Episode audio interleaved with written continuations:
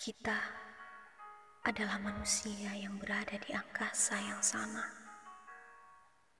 Tetapi kenyataannya, atmosfer kita jauh berbeda. Tak ingin mimpi hanya menjadi dongeng menjelang tidur. Kita sama-sama mengungkap keindahan, membela hak sebagai pemilik perasaan.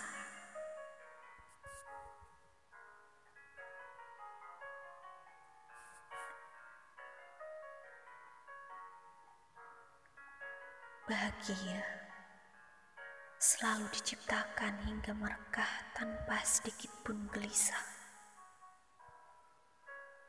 Lantunan rindu selalu menjadi alasan setiap pertemuan. Sehebat apa pun hujan, pertemuan sepasang kekasih adalah harapan ketika mimpi memuai hebat pada ketiadaan.